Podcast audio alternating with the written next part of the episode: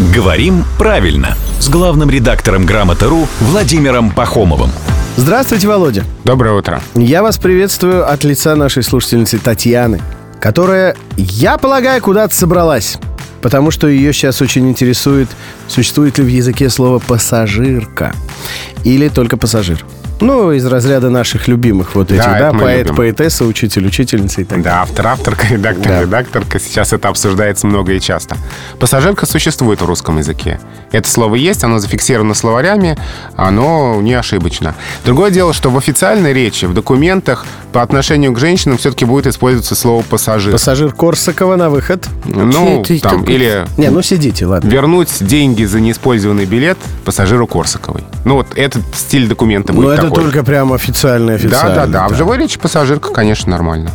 Татьяна, так что, в общем, можете не волноваться. Что-то жирное есть в этом.